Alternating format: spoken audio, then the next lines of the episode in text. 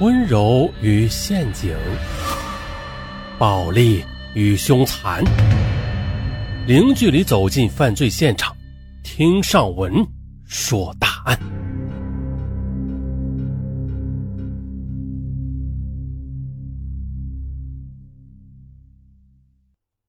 李东颖今年二十六岁，郑州市人，在河南省财政厅下属的一家公司供职。二零零六年，他与在一家金融系统任中层干部的刘海涛结了婚，而刘海涛能娶得李东颖，在婚前也是颇下了一番功夫。李东颖长相靓丽啊，身材高挑又有气质，因此追求者很多。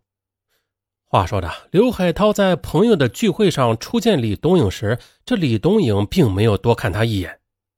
啊，李东颖的傲气激发了刘海涛的斗志啊，他决心要把她追到手。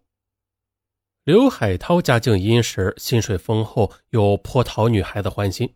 也就是在那次聚会之后，他想方设法的接近李东颖，整天的给李东颖送花、请吃饭，还带着她玩遍了室内高档的娱乐场所。女孩子都是有一定虚荣心的啊！李东颖很快的就被刘海涛的浪漫豪爽所打动，于是他专心的做起了刘海涛的女朋友。一年之后，两人便举办了婚礼。婚后的。刘海涛对李东颖也是百依百顺，还给他买了辆银灰色的帕萨特轿车。由此，李东颖对自己的生活是很满意。李东颖酷爱旅游，在二零零八年元月初，他参加了当地驴友组织的云南香格里拉自驾游。可刘海涛平时比较忙啊，很少能和他一起同游。半个多月后，李东颖旅游归来，为了分享自己的快乐，她请闺蜜王淑怡小聚。王淑仪在一家效益不好的企业上班，嫁的老公也没有能力赚钱。婚后两人是口角不断，半年前离了婚，一人独居。在小剧中啊，在李东莹娓娓的讲述中，闺蜜王淑仪在替好友高兴的同时，却几次的欲言又止。李东莹有些诧异的问：“哎，淑仪，你这是怎么了呀？”王淑仪喝了口咖啡，话里有话的说：“东颖啊。”别光顾着自己乱跑，海涛人长得帅气，工作体面又有钱，很讨女孩子喜欢哦。李东莹听到这儿，她便知道闺蜜王淑仪话中有深意。经过再三探问，王淑仪这才向她透露，原来李东莹不在的这段日子里，王淑仪几次见到她老公刘海涛那辆本田车的副驾驶座上，嗯，坐着一个漂亮的女孩。可是呢，听了闺蜜的善意提醒，李东莹嘴上说。海涛不是这样的人，如果他真做出这种事情，我一定不放过他。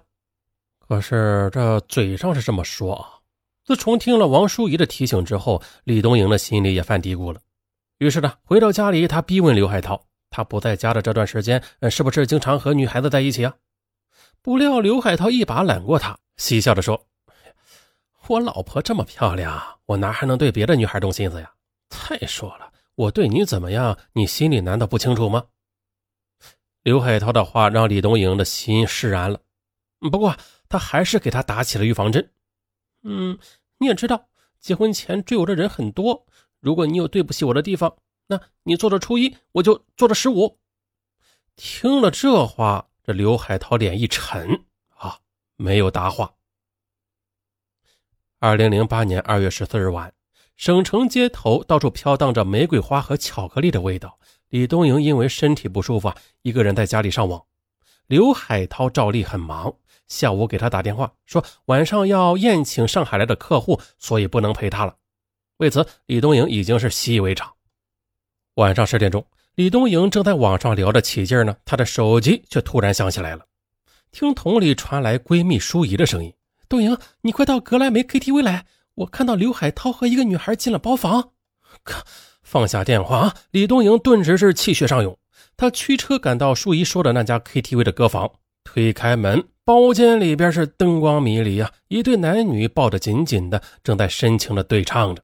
大河向东流啊，你问我爱你有多深啊？这回对了。李东莹见此，大吼一声。刘海涛，你倒是挺浪漫的啊！那对男女赶紧松开了。男的抬起头来，果然是刘海涛。当时刘海涛以为是服务生送饮料过来，没料到妻子竟然站到他的面前。刘海涛很惊慌啊！李东营，嗯，一巴掌，你这混蛋啊，挺会玩浪漫的。刘海涛在小情人面前挨了一巴掌，恼羞成怒了，他一把将李东营推倒在房间的沙发上。就在两人推搡间，那个女孩便趁机溜走了。这件事之后啊，李东营开始对刘海涛提高了警惕。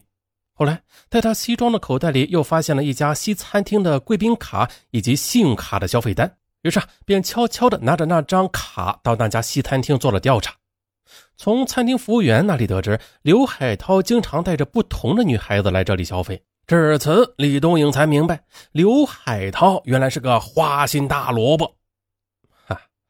这刘海涛的不忠让李东莹倍感凄凉，他觉得自己婚后所有的幸福都是假象，他咽不下这口气，一番思想挣扎之后，他决定以牙还牙。二零零八年五月中旬的一天下午，刘海涛照例不在家，李东莹心情很烦闷，于是呢，他拨通了一家在科研所工作的秦全良的电话。这个秦全良在婚前对他喜欢的那是如痴如醉。可李东莹觉得他来自农村，又在清贫的科研单位上班，没有前途，就拒绝了他。他和刘海涛结婚之后，秦全良又谈了几次恋爱，但是均是只开花不结果，至今仍是单身一人。接到李东营的电话，秦全良赶到他所在的咖啡厅，见到昔日为之癫狂的女人，风采依旧，哦，只是神情有几分憔悴。秦全良急忙问起李东营的近况。秦全良关心的话语触动了李东营的痛处，他眼圈禁不住红了，把内心的委屈一股脑的倾倒了出来。而秦全良也是情途多舛，就这样，两个情感失意的昔日恋人便大口大口的喝着啤酒，呃相互的倾吐着胸中的快乐。渐渐的，两人都有些醉意了。在李东营的暗示下，秦全良在附近的一家酒店开了钟点房，而李东营心中便升起了一股报复的快感。那天呢，李东营很晚才回家，而刘海涛却少有的提前回到了家。他见李东营回来这么晚，嘴里还带着酒气，不满地问：“你这么晚才回来，跑哪去了？”李东营想也没有想，就说道：“别以为只有你能在外边花天酒地，我也会。”刘海涛看妻子说话含沙射影啊，不耐烦地说：“哼，你又来了！再这样下去的话，咱们日子别过了。”李东颖寸土不让地说：“不过就不过，大不了离婚。”妻子毫不示弱。这刘海涛倒是冷静下来。其实啊，他还是很在乎妻子的。她长得很漂亮，工作体面，足以满足他做男人的虚荣心。可无论如何，他也不想让家里这面红旗倒下呀。于是呢，他旁敲侧击地说：“哎呀，这离婚对你可没有什么好处啊，房子、车子可都是我掏钱买的。”刘海涛的话一下子让李东颖的心里凉到了极点。直到这时，他才知道自己在他心中不过是满足他虚荣心的花瓶而已。如果闹起离婚来，他可能是一无所有。李东颖越想，这心里越恼，心态也是更加失衡。此后，他频频邀约秦全良，在两人疯狂的肌肤相亲中寻找平衡感。秦全良也察觉到了他内心的痛苦。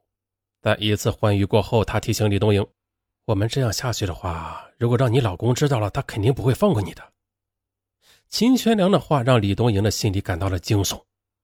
他深知刘海涛为人工于算计，而且对有赋予他的人打击起来从不留情。李东营越想越有些后怕。那几天，他没再和秦全良联系。一天晚上，刘海涛照例不在家，李东营守着这个冰窟似的家，一时有些心灰意冷了。他便打电话约王淑仪到附近的一家咖啡厅坐坐。一个月没见王淑仪了，李东营看到她明显瘦了，而且是心神恍惚，便问她发生了什么事儿。王淑仪叹了口气说：“近来股票一直下跌，自己投的十多万元几乎是血本无归啊！这企业效益又不好，他近来心里很不好受。”李东营听后便尽力的安慰了他一会儿，接着王淑仪转而问他近况怎么样。李东营也深深地叹了口气，向王淑仪讲起了他近来和刘海涛日益恶化的夫妻关系，以及与秦全良的来往。王淑仪对他的做法颇为吃惊，他皱着眉头道：“婚姻到了这种地步，倒不如离婚算了。如果能抓住刘海涛出轨的证据，倒是可以多分些财产。王淑仪的话让李东颖眼前一亮，但怎样才能抓住刘海涛出轨的证据呢？王淑仪笑道：“这个时代没有钱搞不定的事情，满大街包括网上都是私人侦探的广告，你还怕找不到帮手吗？真是个傻女人。”经淑仪这么一指点，李东莹算是开了窍了。